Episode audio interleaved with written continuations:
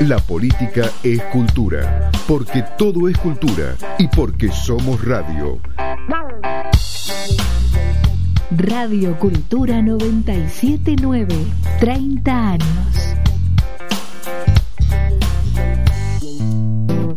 El placer es una sombra, la riqueza vanidad y el poder esclavitud. Pero el conocimiento es perenne disfrute, ilimitado en el espacio y el tiempo e indefinido en duración. Un espacio preparado por Vero Díaz Ortiz, Tuto Vero.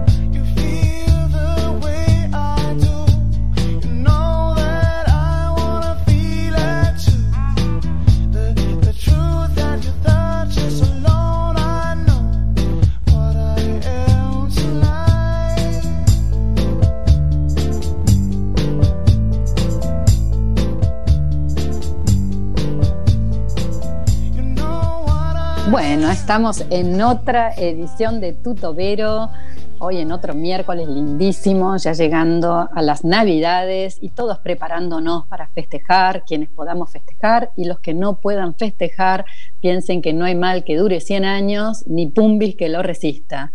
Así que bueno, yo les quiero mandar un abrazo enorme a todos los que nos están escuchando, a la audiencia que durante todo el año eh, no son fieles y me son fieles, porque bueno, cuando yo hablo no, pero en realidad tu tobero son oído. Entonces, bueno, les quiero mandar ante todo un abrazo muy grande, eh, con mucho esfuerzo desde el primer día de la pandemia, siempre estuve ahí, traté de, estar para, dar una mano, para poder estar a tiro de quien necesitara algo.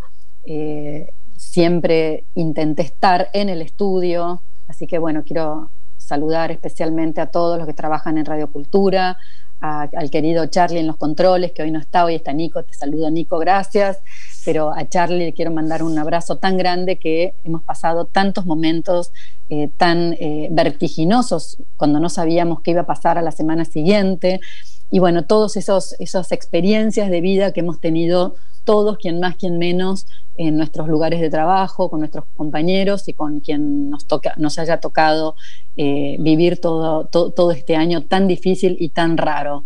Así que bueno, eh, vuelvo a mandarles un abrazo a todos. Para los que no me conocen y es la primera vez que escuchan Tutobero, soy Verónica Díaz Ortiz y hoy empezamos nuestro programa, como siempre, con mucha, muchos temas culturales, temas de política que saben que me encantan, pero nunca dejamos de lado la música. Y hoy le vamos a hacer un homenaje a una gran, gran artista que amo con, mi, con todo mi corazón, que es Aretha Franklin. Eh, ¿Y por qué? Bueno, ustedes saben, los que, los que vienen siguiendo Tutobero, que entre la música que pongo siempre me gustan esas, las voces negras, esas voces tan especiales, con tanto soul. Y Aretha Franklin fue una gran cantante, una soprano, que nació el 25 de marzo del 42 y murió el 16 de agosto del 18. Ella nació en Detroit, era hija de un, eh, de un predicador de la iglesia bautista, que es donde empezó a cantar desde muy chica, cantaba eh, soul eh, y cantaba, digamos, todo lo que era gospel, la música gospel, que es la música típica de las iglesias de los barrios afroamericanos. Ella era apodada como Lady Soul, la dama del soul, y fue la máxima exponente de estos géneros y estudió en la Juilliard School, ya de grande, de más de grande, logró ir a la Juilliard School. era cantante, pianista, compositora, y cantó y compuso, música de soul, de funk, de gospel, eh, pop rock, eh, RB, jazz. Bueno, ¿para qué? Para mí todo una, un ejemplo de mujer y, en todo sentido. Así que bueno, vamos a, Nico, a empezar. Hoy vamos a empezar, vamos a poner dos canciones a lo largo del, programa. La primera es una cosa muy especial que por supuesto a los amantes de la ópera no sé si les va a gustar tanto, pero a mí me pareció fascinante. Yo amo la ópera y es una de mis áreas preferidas, la que vamos a escuchar ahora, interpretada por la querida Aretha Franklin, que es la versión de Nessun Dorma que fue, eh, creo que, no sé si en una entrega de, premios Emmy, que Pavarotti no pudo ir porque no sé qué problema tuvo, y la cantó eh, Aretha Franklin con, esa, con una versión muy, muy especial, muy con su estilo de jazz y de soul, con lo cual no esperen, los que conocen de ópera, no esperen una versión tradicional porque es muy poco ortodoxa, pero vale la pena que la escuchemos porque se ve en todo su resplendor eh, eh, su, voz, esa potencia y esa maravilla de su estilo y su impronta tan personal. Así que, Nico, vamos a ponerlo desde el minuto 3.40 para que vamos a escuchar el final de esta bellísima aria de Nesum Dorma.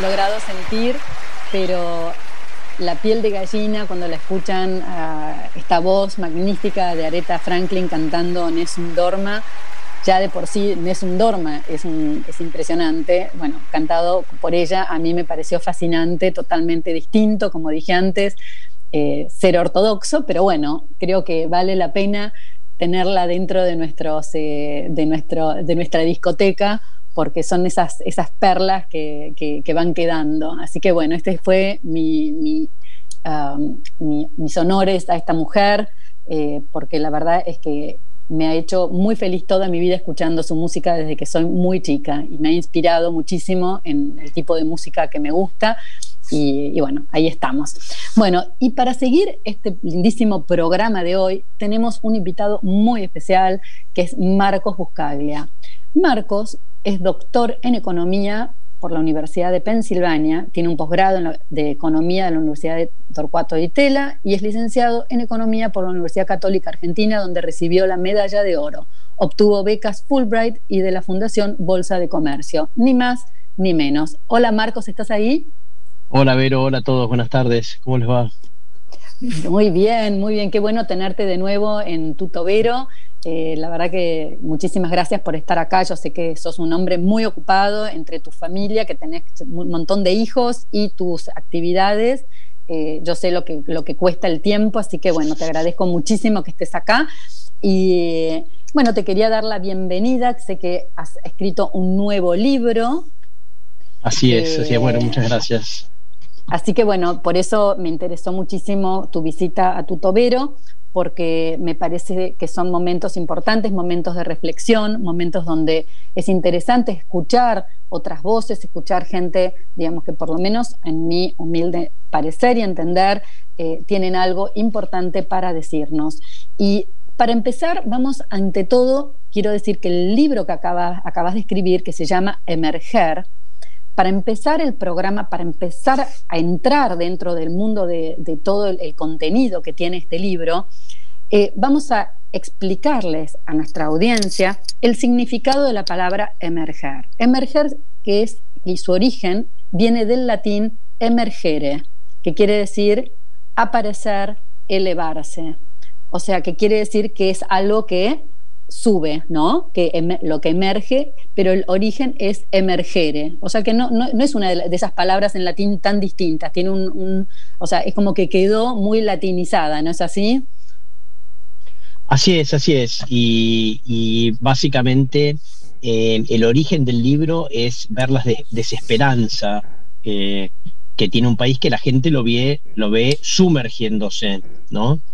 Eh, de hecho, eh, me inspiré en el título, en, el, en, un libro que había sacado, publicado este, Martín Lustó, que llamaba Sumergidos. ¿eh? Yo creo que así, así es como nos sentimos los argentinos, sumergidos, ¿no? Sumergidos en un fango, en un fango de odio que ha traído el kirchnerismo, eh, en un fango de división, de buscar este, culpables, de buscar enemigos, de, corrupción, de desesperanza. Mucho veo mucha desesperanza. Entonces esto es lo que me, surgió, a, me llevó a escribir el libro, porque es como la desesperanza es tal que yo lo que siento es que hay básicamente una pérdida de la identidad, ¿no? La Argentina, oímos preguntarle a la gente, ¿qué es la Argentina? ¿Cuántos padres dicen yo prefiero que mis hijos se vayan afuera a estudiar, a trabajar, en vez de seguir acá intentando progresar en la Argentina? Esto es muy nuevo, o sea, eh, nunca, no, no te decir que es nuevo, nunca lo noté en un grado tan grande en los empresarios, en, la gente, en los jóvenes sobre todo, es un libro escrito especialmente para los jóvenes, de decir, bueno, miren, lo que tenemos que empezar a pensar es, de nuevo, cuál es nuestra identidad, y en base a eso los principios que nos permitan operar, digamos, en lo que queremos buscar como identidad, que son los principios de la Constitución, son los principios eh, de, de, los del preámbulo que recitaba Alfonsín a la vuelta de la democracia, son esos principios, una serie de acuerdos que podemos ponernos entre un gran parte del espectro político que seguramente no va a incluir el kirchnerismo, porque ellos buscan claramente un, modelo político más al estilo Cuba o Venezuela, y pero ponernos el resto de acuerdos y después implementar cambios. Lo que tenemos que entender es que no, no se puede emerger, Vero, de esto sin cambios grandes. Los que piensan que de esto se sale con cosmética, con un la macro y con esto, con un poquito, tal medida, eh, se mm. engañan. Ya es demasiado profunda la crisis, es demasiado grande la desesperanza, son demasiadas las crisis que pasó la Argentina como para pensar que la cosmética, con la cosmética, eh, Exacto. digamos, alcanza.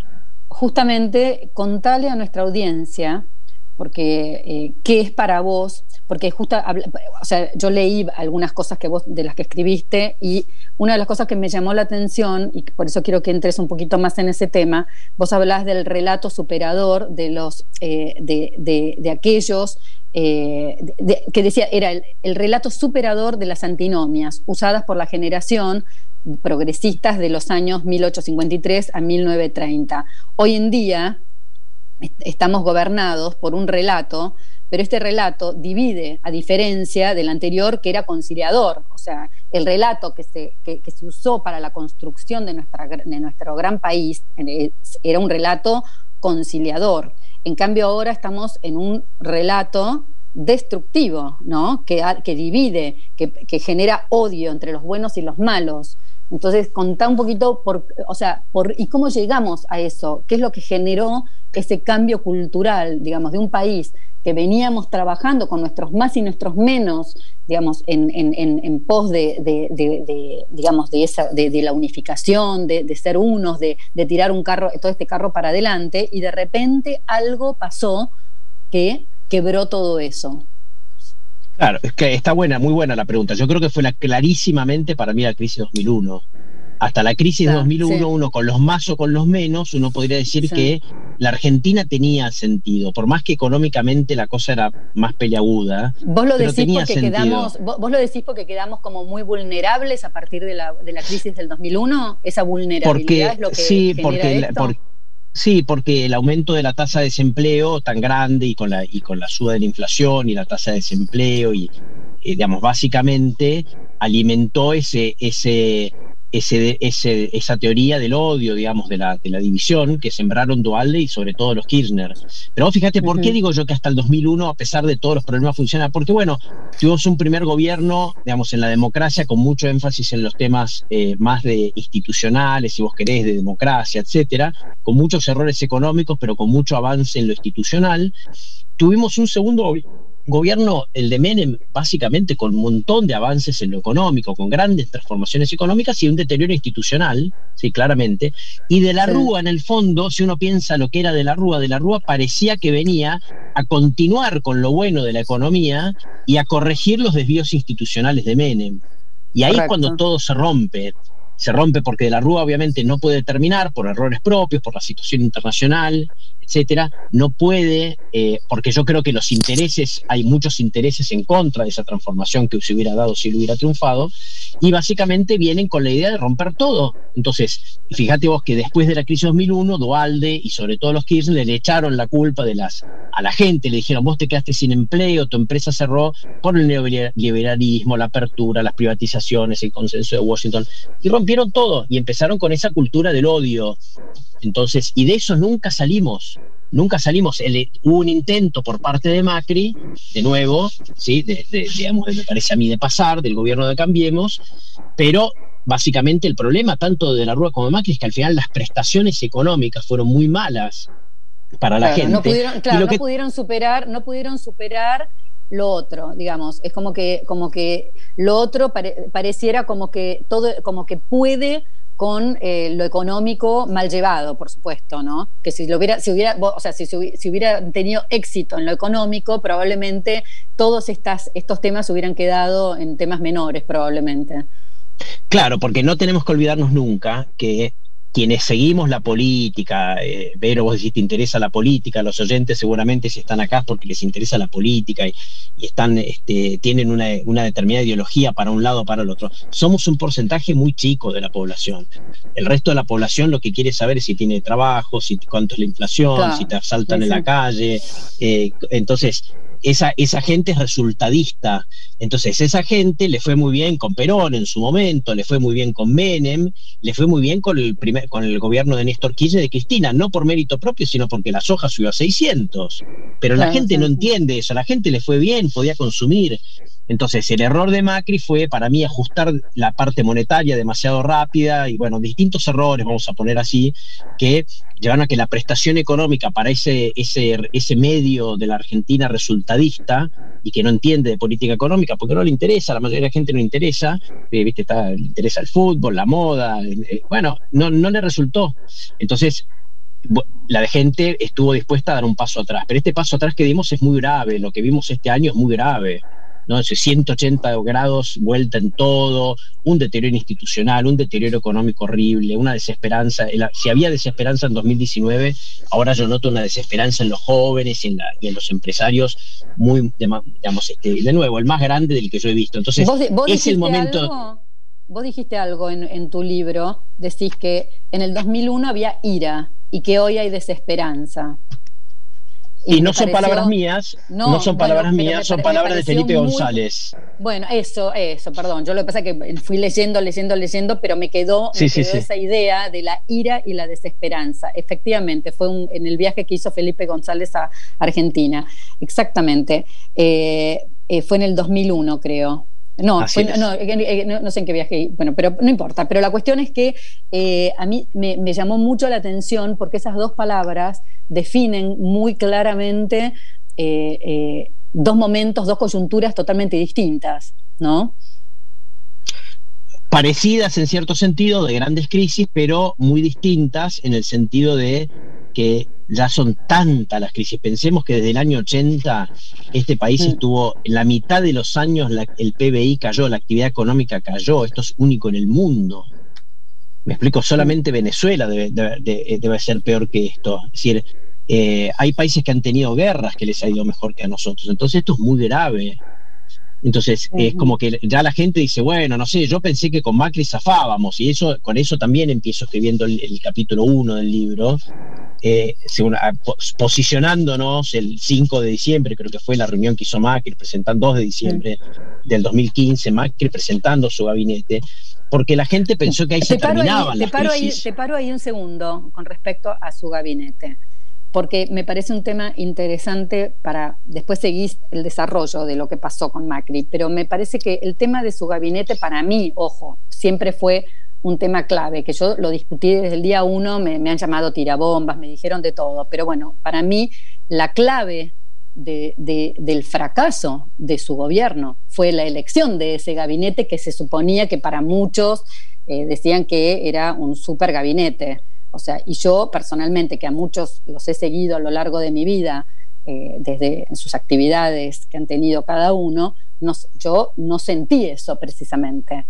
Eh, ¿Vos qué, qué, opinas? ¿Qué sensación tuviste? Quiero que cuentes cuándo fue tu sensación cuando nombró ese gabinete. ¿Qué sensación vos? Eh, porque esa fue la mía, mi, mi, sensación. Pero ¿y la tuya? Bueno, a ver, a ver, la mía te lo voy a poner más desde el punto de vista de lo que yo, de lo que yo conozco, que es la política económica. Yo creo que el primer gabinete eh, quedó claro bastante desde el principio que tenía dos problemas importantes. Hmm. Eh, o sea, la calidad en general de la gente era infinitamente superior de lo que hemos tenido desde siempre en Argentina, convengamos eso. O sea, técnicamente, o sea, yo, creo que había gente muy buena y lo que pasa es que hubo dos errores que yo los señalo en el libro. El libro, para que la gente también eh, quiera entusiasmarla con el libro, el libro empieza con un, raconto de la crisis, porque tenemos que entender por qué estamos en crisis de nuevo. Y empieza con los er, señalando los errores de Cambiemos. Para mí los dos errores, dos errores principales fueron tres errores, yo te diría, juntos, combinados. Uno, que es lo que yo veo como economista, la falta de conducción unificada de, economía fue muy, muy perjudicial. ¿eh? que es algo que repite este gobierno ahora de Alberto Fernández. Vos cuando estás en una crisis, viste, no puedes estar operando a corazón abierto y tenés tres cirujanos, tenés que tener un cirujano y no hubo un cirujano. Había, había un montón de cirujanos, de hecho los cirujanos mayores eran dos personas, este, Quintana, el OPT y en la jefatura de gabinete, que no entienden de economía, nada contra ellos, son personalmente, pero no ah. entienden de economía. Como, como, dice el refrán, como dice el refrán popular, muchas manos en un plato hacen mucho garabato. Claro, claro, pensá esto, pensá si vos estuvieras en la sala de operación a corazón abierto y decís, che, hay tres, tres cirujanos dando órdenes, no, yo quiero uno solo. ¿Entendés? Que haya otros opinando está buenísimo, pero no tres operando. Eso número uno. Segundo, yo creo que la política monetaria y la política fiscal, la fiscal fueron las equivocadas. Yo diría que fueron lo contrario a lo que deberían haber sido.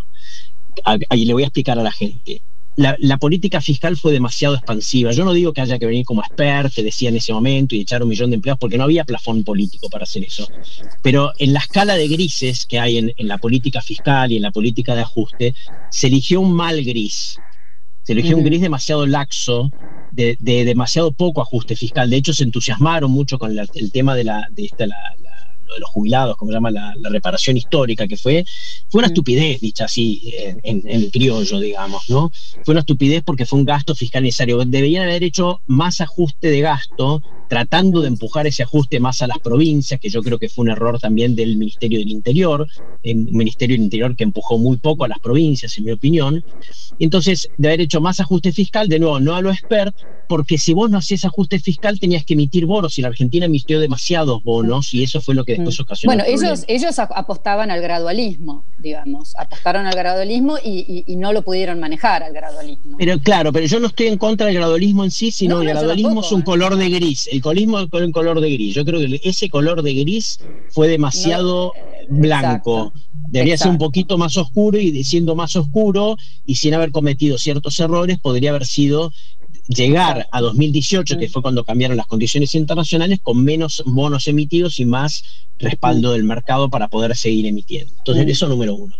Número dos, eh, la política monetaria también fue mal manejada, porque la política monetaria quiso bajar la inflación demasiado rápido en el contexto de suba de tarifas, de toda esta política fiscal expansiva, y vos para bajar la inflación en ese contexto tenés que subir demasiado la tasa. Entonces, cuando vos subís la tasa, matás a la pyme. Entonces, el conurbano bonaerense, que es lo que le costó la elección después, al conurbano bonaerense le diste demasiado ajuste de tasa, demasiado, eh, digamos, este, suba de tarifas, y básicamente llegó el momento que no te votó, ¿viste? Entonces fue, fue una mala combinación. Yo creo que habría que haber ido más despacio bajando la inflación, eh, no, no bajarla, pero ir más despacio para no apretar demasiado y más rápido con la política fiscal, sobre todo tratando de empujar. Sí. No, y te pregunto algo con respecto a eso. Eh, eh, ¿Vos pensás que, para mí, por lo menos la pifiaron bastante en el tema de que, generaron demasiada expectativa en cuanto a las inversiones. O sea, ellos apostaron a eso y, la realidad después mostró otro camino que no pudieron a través de todo esto que vos estás explicando, de este, este esta falta de, manejo de esos grises, y, eh, y finalmente la inversión no vino y con todos estos ajustes, o sea, es como que se armó la tormenta perfecta. Claro, claro. Y para, para que se entienda esto, la inversión no vino eh, por dos razones. Con una yo tengo una anécdota que la cuento en el libro que siempre me parece bastante graciosa, pero, pero una, una es porque, bueno, la cantidad de impuestos que había todavía en Argentina es muy grande. Yo no culpo al gobierno de Macri, pero obviamente los, los, números, cuando uno había mucho entusiasmo inversor, pero después cuando ibas a hacer los números, no te daban, ¿entendés? Entonces eso es número uno. Y lo otro es lo que después se probó cierto, que es que vos, ¿por qué vas a invertir en la Argentina cuando te cambian todas las condiciones con cada gobierno? Fíjate el tema de la, seguridad, la seguridad la seguridad cambió 180 grados con el gobierno de Alberto Fernández, cambiaron todo. Y esto yo se lo traté de explicar a Macri cuando era candidato, él fue a Nueva York, yo en ese momento estaba viviendo en Nueva York, eh, fue, tuvo una reunión con analistas, me acuerdo, en las oficinas de, de JP Morgan, Y eh, básicamente yo se lo expliqué con una. Yo ya estaba escribiendo mi libro con Sergio Berestein, donde eh, se llama ¿Por qué fracasan todos los gobiernos? donde ya este, esbozo algunas de las ideas de por qué son tan inestables las políticas en Argentina. Y le pregunto capciosamente, le digo, mire, este, eh, no me acuerdo si lo tuteó o no, pero le digo, ¿Qué me garantiza si ustedes ponen un buen régimen de, para, regulatorio para la electricidad? ¿Qué me garantiza a mí si quiero invertir, que es hundir capital por ah. muchos años en el sector? ¿Qué me garantiza que el próximo gobierno me va a cumplir con ese marco regulatorio? Y Macri se me quedó mirando, fijo, no me respondió. Y Melconian, que lo tenía al lado mío sentado, que había ido con él como referente económico a esa reunión, me codió, estaba al lado mío y me dijo nada, nene. Eh, yo siempre le agradecí que me haya tratado de él. A ver, sí. Eh, esto que vos estás contando, digamos, más allá de quienes hayan tenido la oportunidad o no de hablar con Mauricio Macri en su momento, durante y después y antes, eh, esa es la pregunta que nos hacemos todos del millón. O sea, porque yo estoy segura que no debes haber sido la única persona que le ha hablado de esto y le ha explicado esto. O sea, ¿qué pensás que se le cruzó por la cabeza en ese momento a Macri? Que sabiendo que tenía que, éramos que era la única posibilidad que teníamos en este momento, en este, en este contexto eh, sociocultural para salir adelante, la responsabilidad que él tenía y que todos apostamos a esa responsabilidad que él, que él dijo poder llevar adelante. ¿Qué pensás que, que, que, estaba pensando Macri en ese momento? ¿Qué te imaginás vos? Porque, a ver, Está bien, él se va con Melconian y se puede ir con Caballo y se puede ir con cualquiera sentado al lado, pero yo estoy segura que todos más o menos le dicen lo mismo. O sea, no escuchaba. Yo no, sé, yo no sé. ¿Qué, le pasa en la cabeza a un Mauricio Macri cuando le dicen estas cosas y no reacciona? Y hace después. Yo creo que hubo dos errores. Sí, yo creo que hubo dos errores. Hay uno es de los economistas que lo asesoraron. Yo creo que, que Alfonso Paragay en particular era muy optimista con las inversiones, según yo escuché. Yo no lo hablé directo con él, pero me da la impresión de que el equipo de él era muy optimista con respecto a las inversiones. Yo creo que fue un error de mm.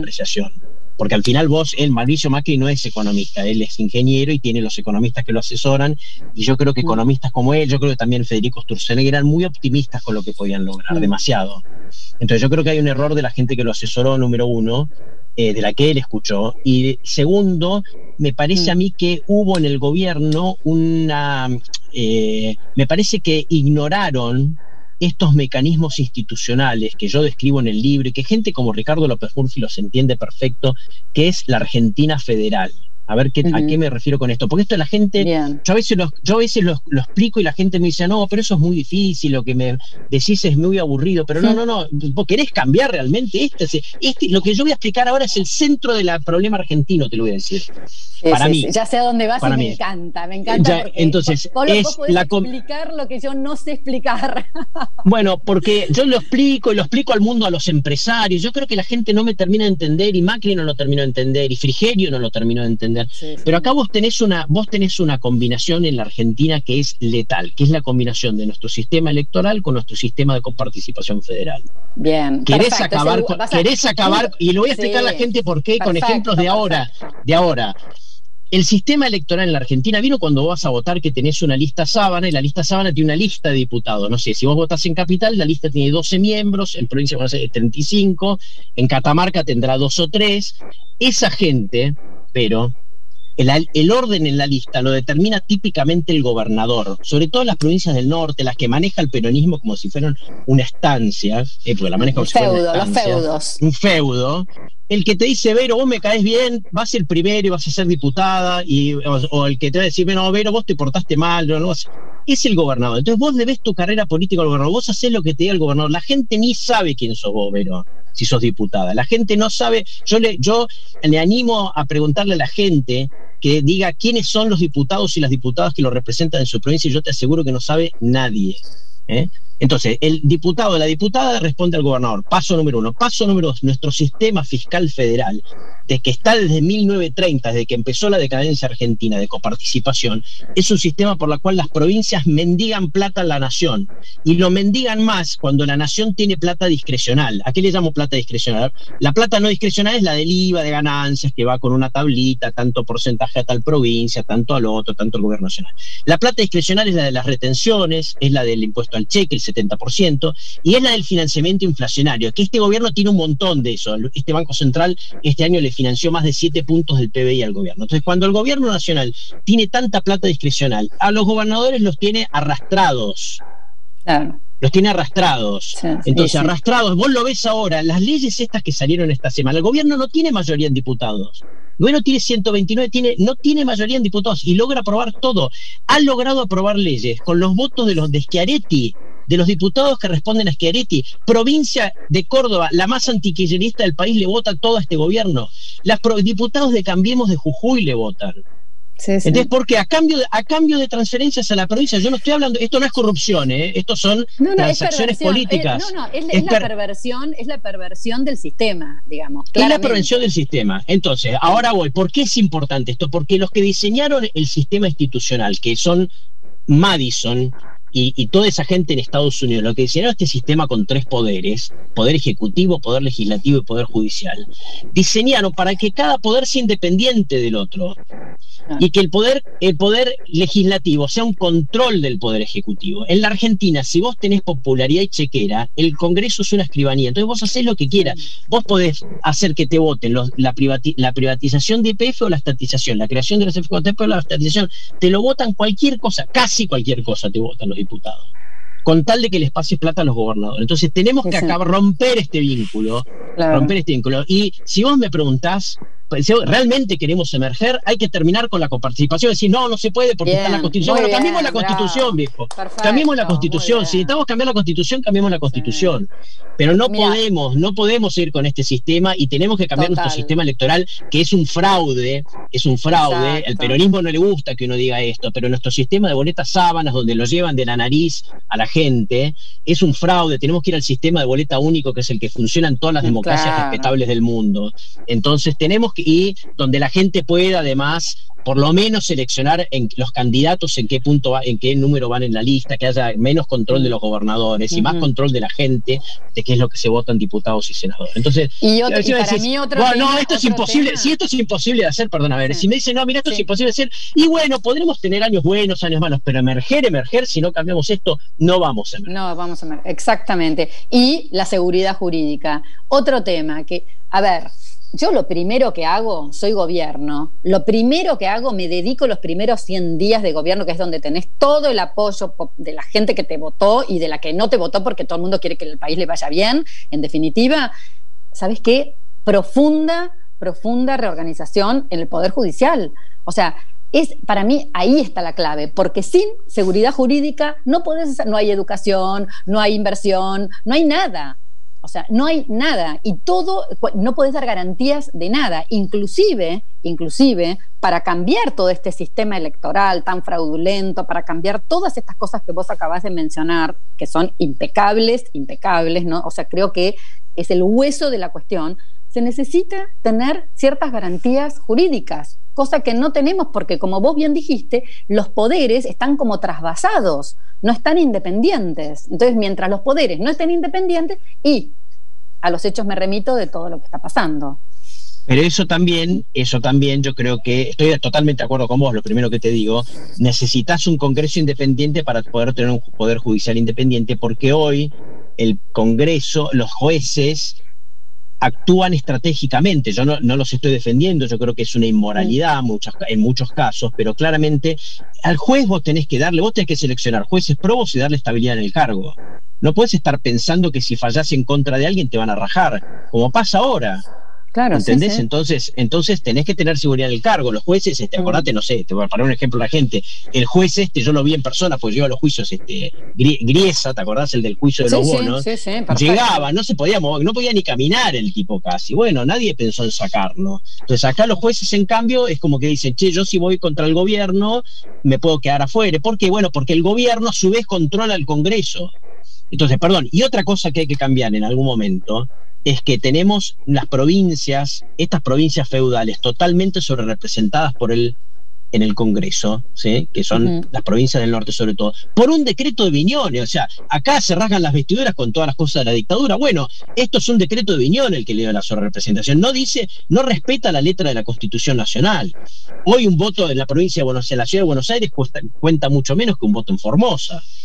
¿Entendés? Entonces, este, bueno, tenemos que cambiar esto y como decís vos, es importante la seguridad jurídica, para pero yo creo que para tener un poder judicial independiente, todo pasa por tener un Congreso también independiente y para eso tenés que romper esta maldición, esta maldición del sistema electoral y del sistema de participación. a ver, pero y si tenés que elegir, a ver, yo te digo, eh, en, en los próximos 10 segundos, decime una de todas estas cosas que dijimos. si vos mañana sos presidente, ¿qué cambiás primero? Si pudiera la coparticipación. Es muy difícil. Ah, gente. Ah, sí, sí, la coparticipación. Sí, sí. La participación. O sea, ¿vos, crees que a partir de eso vos podés eh, escalar a todos los otros temitas, que es el tema del fraude electoral, de la inseguridad jurídica, etcétera, etcétera? Sí, sí. Sí, yo creo que sí. Yo creo que el quid de la cuestión acá está en nuestro sistema fiscal federal. Esto recorre, lo que te estoy diciendo es el problema de la Argentina, el problema fiscal federal está en el problema argentino desde el nacimiento de la República. Pensá que la guerra civil, digamos, fue por la renta de la aduana, fue la renta de la aduana, ¿entendés? Entonces, esto es, esto está en el centro de la cosa argentina y del problema argentino, y es el problema que hay que solucionar. Y la forma de solucionarlo es, para mí, un sistema, lo para mí lo mejor sería un sistema donde haya correspondencia fiscal. El que quiere gastar, que gaste, pero que gaste con los impuestos propios, viejo. Claro, porque, acá lo que pasa es que la gente, la gente acá en Capital o en, o en Buenos Aires no se da cuenta del despilfarro que hay en las provincias. Es una cosa escandalosa. O sea, estamos financiando cosas despilfarro, perdón, despilfarro que queda en manos de cuatro encima, porque no es que queda, no es un despilfarro en favor de la gente, es un despilfarro. Bueno, despilfarro en favor de, cuatro. Sí, y o para la máquina electoral, ¿viste? Te dan la bolsita de Navidad, como salió en las redes estos días, con la foto de Insfran o con la foto de no sé quién. Todo eso financiado con el IVA tuyo, tu impuesto a las ganancias, el bienes personales, o sea, todos los impuestos que pagamos. Entonces, basta de esto, tenemos que terminar con esto. No es fácil, la constitución del 94 tiene una muy mala redacción para cambiar el sistema fiscal federal. Eh, pero bueno, las crisis, acá estamos en una crisis, la gente todavía piensa que no estamos en crisis porque no explotó el dólar y pero la crisis acá tenemos pobreza casi el 50%, tenemos este, tremendo. es tremendo. Entonces, eh, si no, tenemos que aprovechar esta crisis, no le tenemos que dejar al populismo que se lleve esta crisis sin cambios institucionales. Exacto, exacto. Vamos a hacer todo, en eso estamos, haciendo todo lo posible para que esto no suceda. Yo por lo menos estoy absolutamente comprometida en mi vida personal con eso eh, de todos los días, así que bueno, por supuesto los que nos están escuchando y quieran participar, ya saben, me hablan y van, tenemos un montón de cosas cosas para hacer para, para ayudar a cambiar esto en las elecciones del año que viene, del 21 al 23. No vamos a hablar ahora de política eh, partidaria, pero sí quiero cambiar un poco el ángulo, porque vos sos un gran economista, pero también tenés eh, un costado humano muy importante y haces un desarrollo sobre estas cosas que eh, pareces filósofo también. Entonces, quiero abordar otro tema que también me parece muy importante. Para mí es la búsqueda de la felicidad, que también hablas de eso. Y creo que a los argentinos, los argentinos tenemos, no me incluyo porque yo justamente soy todo lo contrario, yo soy, estoy en la permanente búsqueda de la felicidad, más allá de las coyunturas y de, los problemas, creo que uno elige ser feliz todos los días de su vida o no, es una actitud frente a la vida. Entonces, ¿por qué crees que los argentinos les parece casi como un pecado ser felices? Porque en definitiva parece como una especie de, de ¿cómo se dice esto? Como de una profecía autocumplida, ¿no? O sea, vos mencionaste lo que decía Dualde, ¿no? Eh, mm. que, estamos condenados al fracaso y parece como en psicología se llama la profecía autocumplida, en este caso vendría a ser una profecía autocumplida colectiva, donde los argentinos en vez de eh, ponerse en una actitud positiva mirando el vaso mitad lleno, estamos permanentemente viendo el vaso mitad vacío. ¿Qué, bueno, sí, yo entiendo, yo entiendo a la gente porque está así, porque la verdad que ha habido muchas frustraciones, muchas frustraciones, y la gente, sobre todo la joven, dice, yo voy a sacrificar mi vida en este país donde no voy a poder comprar una casa, desarrollar Yo, yo los entiendo, lo que el punto del libro es es que extrapolar lo que está pasando de un país que está tomado y psicotizado por los Kirchner eh, no es lo que tenemos que hacer. La actitud positiva está en pensar que hay una alternativa. Ahora, y eso es lo que yo quiero plantear, la alternativa, y cuando planteo la alternativa no solo digo que, este relato unificador, las medidas que hay que tomar, sino que muestra, hay un capítulo destinado a mostrar el potencial, yo creo que te va a gustar mucho, Vero, en esa actitud positiva, el potencial que tiene la Argentina en distintos sectores. Y hablo no solamente del campo, hablo del sector textil, el sector automotriz, hablo del, del fútbol como negocio. la Argentina tiene el, todo el tema de los servicios este, de tecnológicos. Tenemos un gran potencial acá en Argentina. Este puede ser un gran país, pero nos, nos, nos metieron los Kirchner en un fango, en una discusión de odio, de, en un fango, en una desesperanza tremenda. Y lo positivo para mí no es reconocer que está mal, que está mal, que está desesperanzado, sino mostrarle que si hacemos cambios, esto puede ser un país, un gran país. Y eso es lo que yo los invito a hacer. Ahora, lo que no podemos eludir es que para hacerlo hay que hacer cambios sin cambios esto solo no sale. Y para eso hay que comprometerse también. Hay que comprometerse, comprometerse. Hay que comprometerse. Yo creo que esto ahora, yo sé que no es parte de, yo normalmente jamás hablo de mi vida de, eh, de, digamos, de militante política, porque siempre hablo de cosas, digamos, en abstracto, cosas de otros, o sea, pero la verdad eh, es que eh, yo me pasé todo el año cuando empezó la pandemia, eh, Marcos, em, estaba, yo estaba realmente muy angustiada, muy angustiada porque empecé a ver, pasado los primeros 15 días, me empecé a dar cuenta de que se había politizado el tema del virus, más allá de las realidades, habló de mm. la politización de, este, este, de, de, cómo se empezó a manejar y, a no manejar a propósito, porque ¿viste? se embarran la cancha a propósito para justamente poder hacer todas las, las cosas que quieren hacer. Entonces, cuando empecé a darme cuenta de eso, me, puse muy, me angustié mucho realmente y ahí empecé a militar. Dije, listo, basta. Hacía muchos años, más de 20 años que no militaba en política y decidí arremangarme y comprometerme. Y la verdad es que hoy estoy muy comprometida con, un proyecto político y estoy feliz de hacerlo y llamo a toda la gente, no importa dónde, pero vayan a, participar, participen, tengan esa, estén atentos, escuchen, vean, vean un poco, corran, corran esos velos y empiecen a ver realmente lo que hay atrás de todas las cosas que han pasado. Entonces trato de que la gente abra un poco los ojos, porque creo que vos también hablaste de esto en tu libro, que la democracia está en peligro, ¿no? Y cuando la democracia ya llega a estar en peligro, y no es un peligro, como vos bien, bien dijiste también, por un golpe militar, porque ahí está el engaño.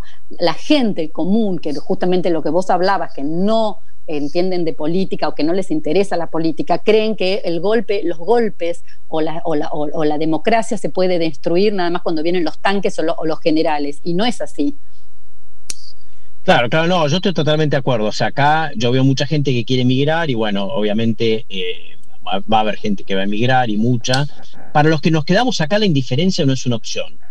Exacto. No es, viste, que vos, el país no está en una situación donde uno puede seguir con su vida como si nada porque acá nos están asaltando la democracia. Cuando uno ve todo lo que está pasando en el Consejo de la Magistratura, con el Procurador General, con los ataques a la Corte Suprema, con el tema de ponerlo a, Ramos Padilla como juez, de, como juez electoral, eh, cuando uno ve el involucramiento de la Cámpara, una, una agrupación claramente, digamos, este, digamos, con una orientación de, este, antidemocrática, a mí no entienden la democracia como la entendemos nosotros, con libertad de prensa, con libertad de, con libertad de opinión.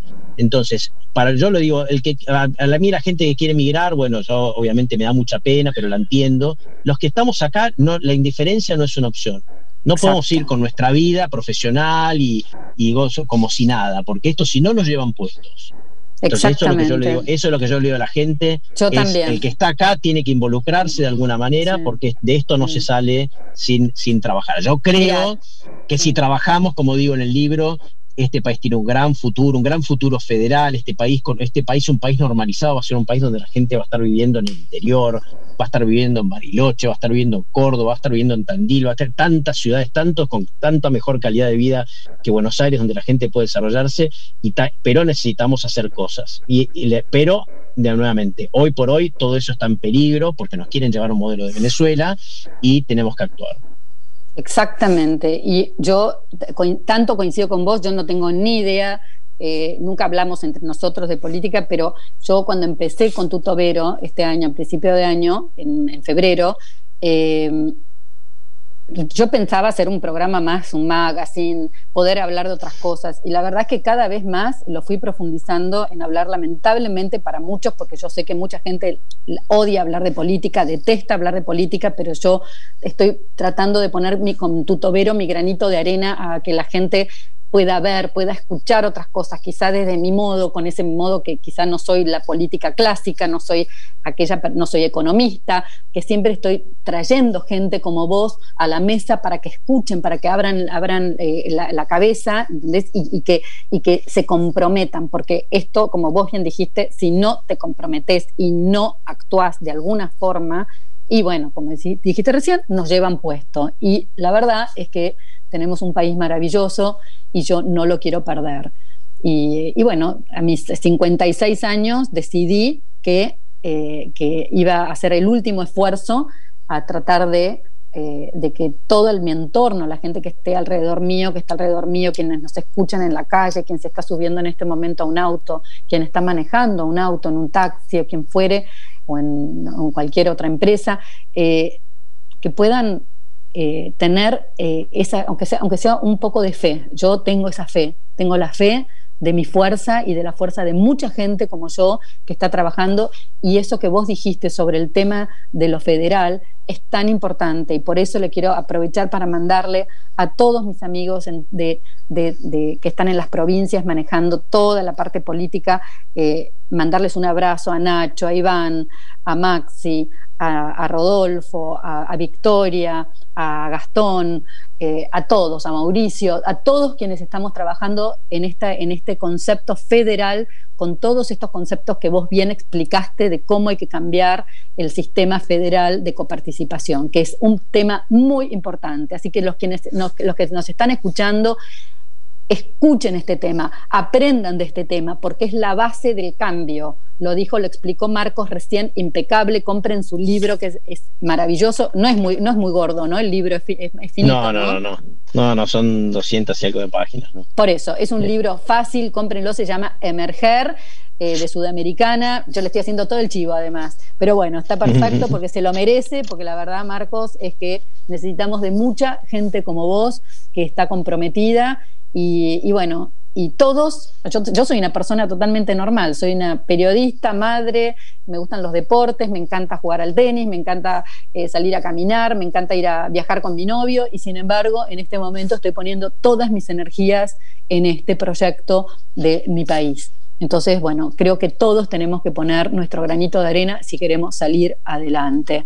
Así que bueno, Marcos, nos quedan ya 10 minutos todavía. Uy, tenemos para tirar al techo. tenemos todavía bastantes temas para charlar. Pero bueno, mira, hablando, estábamos hablando sobre el tema del peligro de la democracia y leí una parte que vos decías eh, lo que estaba, lo que hablaba Steven eh, Levinsky, que, es el politólogo americano, especialista en Argentina, y que habla de los cuatro factores comunes eh, que son, digamos, los, los, temas, digamos, de, destrucción de la democracia. Vos te los acordás porque yo si no los tengo acá escritos. O sea, sí, básicamente, a ver, el argumento, el argumento de Levitsky es, este, para que la gente entienda, Levitsky, Levitsky es un politólogo de Harvard, escribe bastante em, con eh, una argentina que está en Colombia, que ya me voy a acordar el nombre, una politóloga argentina que está en Colombia, eh, básicamente, pero el libro este llama, que escribió él se llama eh, Cómo mueren las democracias. Exacto. dedicado más que nada a Estados Unidos en su este libro, pero básicamente el argumento eh, es Murilo, es, la, argentina que escribe con él.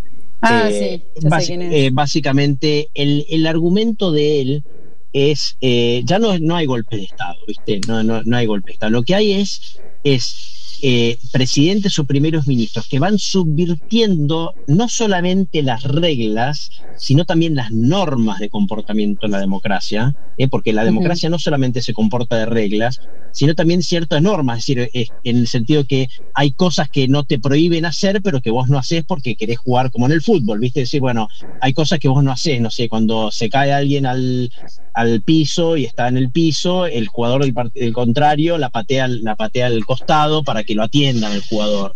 ¿no? Entonces después cuando el equipo repone la pelota se la devuelve al equipo que la tenía originalmente. es una norma, no está escrito. no está escrito.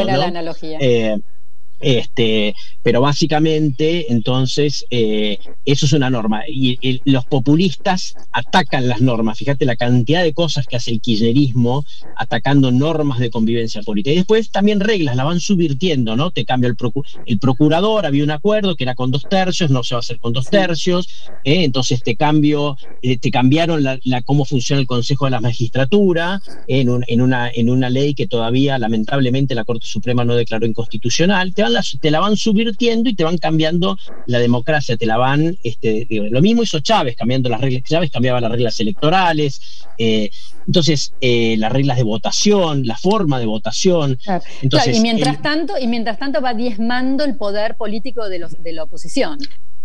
Claro, porque además como es imperceptible, la gente no se opone, viste que nos fuimos, fíjate este año, Sí, que nos fuimos acostumbrando a todo. Primero había marcha, yo que sé, ahora pasó la semana pasada el Consejo de la Magistratura, el Procurador, y no hay más marcha, ¿viste? Yo no sé si que es diciembre, ya la, gente está cansada, pero me da la impresión, ¿viste? Como que vos te vas acostumbrando, porque todo de a poquito, todo un poquitito, un poquitito, un poquitito, y de repente te levantaste y tenés la justicia totalmente dominada, tenés el proceso electoral totalmente dominado.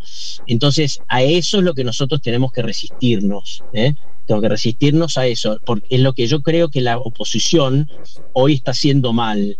La discusión no es económica, la economía pueden hacer lo que quieran, los gobiernos son de izquierda, derecha, mientras se respeten las reglas de la Constitución, hay gobiernos que hacen más déficit, menos déficit, eso, eso no es lo que lo principal. Acá lo principal en lo que tiene que unirse la oposición es el respeto de las normas constitucionales, las reglas y las normas de conducta constitucional y ahí no puede haber intransigencia. Lo que pasó esta semana pasada, que describió muy bien Carlos Pagni en el programa Odisea el, lunes, es muy grave, ¿eh? porque en esto la oposición no puede fallar. Esto es, lo que, esto es lo que tiene que unir la oposición. No podemos ceder en las cuestiones institucionales en la Argentina. Tenemos que preservar la democracia. Todo el resto es debatible. ¿Eh? Si el IFE sí, si el IFE no. O sea, todo el resto es más debatible. Son cosas que los gobiernos pueden hacer, nos gustarán o no pero porque si gobierna un gobierno de izquierda va más para la izquierda, más para el estatismo, eso lo puede, pero lo puede hacer porque está dentro de las reglas de la democracia. Lo que no podemos dejar es que nos subviertan las reglas de la democracia, porque de ahí no volvés. Exacto. ahí no, no, y además, además eh, eh, esto ya es una eh, es como es por acumulación, porque, por ejemplo, la ley dice que vos no podés poner un pariente o un no sé qué en, en un cargo público determinado o lo que sea. Y y hoy tenés el aparato del Estado, que es no solamente por el déficit del Estado, sino estoy hablando de lo que, del manejo del poder. O sea, hoy tienen eh, un aparato del Estado manejado por los primos, amigos, el amigo del amigo del amigo, todos digamos, que forman parte de, digamos, de, de, todo esto que justamente que la ley dice todo lo contrario. O sea, si la ley dice no podés poner un amigo, no podés poner a, tu pariente y pones a tu pariente, a tu mujer, a tu hijo, a la mujer de tu hijo. Y bueno, así estamos. O sea, creo que ahí eh, son esas normas, como vos bien decís, que no son aparentes, que no, son, no, no, no se ven mucho, pero que en definitiva después hacen que se vaya, que, que, todo eso es como, como un gran Titanic, es como un barco gigante que va, se va, sabemos que se va a incrustar contra el iceberg, pero no lo puede frenar, porque ya es tanta la maquinaria y tanta la cosa que está dando vuelta que bueno, que es muy difícil frenar eso. Eh, Nos acostumbramos a, yo estoy totalmente de acuerdo con vos y este es un tema que marco un montón y lo marco mucho en el libro, el tema de la burocracia. ¿Queremos ser un país desarrollado? Por más estatismo o menos estatismo que tengamos, nunca vamos a ser un país desarrollado si el Estado está capturado por los ñoquis y los punteros. Exacto. Cuando la gente habla de Dinamarca, los, los, los, regímenes, los países que tienen regímenes, no, te voy a decir socialistas, pero más este, con Estado presente, dame Dinamarca por tres, Noruega, dámelo. ¿Por qué? Porque ahí, vos fíjate, en, en Borgen era en Noruega, no siempre confundo Dinamarca. Dinamarca. Borgen era en Noruega, no, sé si la viste la serie. Sí, en Dinamarca fue. En Dinamarca, Dinamarca. Bueno, Dinamarca. En, en, en Dinamarca, cuando cambia el gobierno de toda la estructura de la burocracia estatal, creo que hay solamente un funcionario que se va con el gobierno saliente y todo el resto es gente de carrera, que toma un examen, que tiene requisitos. la Argentina es, eh, dicho en francés, pero es una joda esto. nos toman el pelo. Es una joda, nos toman el pelo, estamos pagando impuestos para mantener, como decís vos, a los parientes, las amantes, los, los, este, amigos, los puntos. Es una, es una Y a nivel provincial y municipal es mucho peor, y la gente, la gente acá en Capital y no, no lo sabe. Entonces yo lo que digo es que esto, esto, es importantísimo cambiarlo. Es, una vergüenza nacional y con esto, Marcos, nos tenemos que ir. Así que saludá, despedite, pongámosle toda el pum para arriba, onda. Pum para arriba.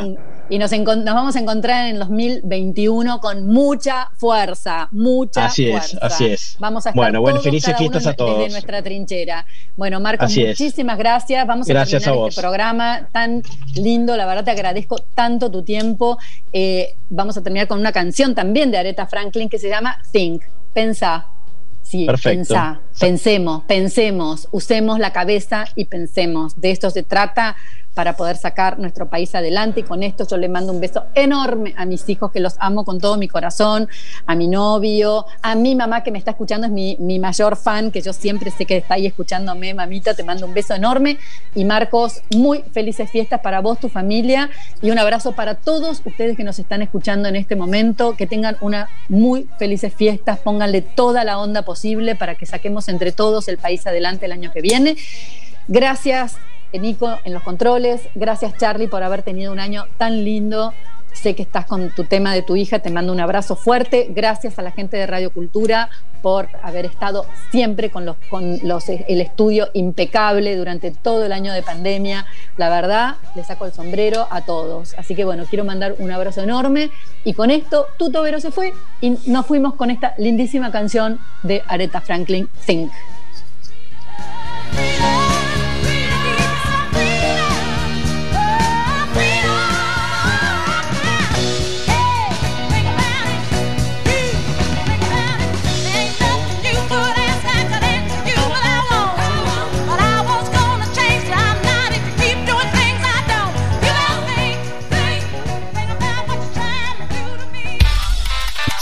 Cultura no hay país, porque todo es cultura y porque somos radio.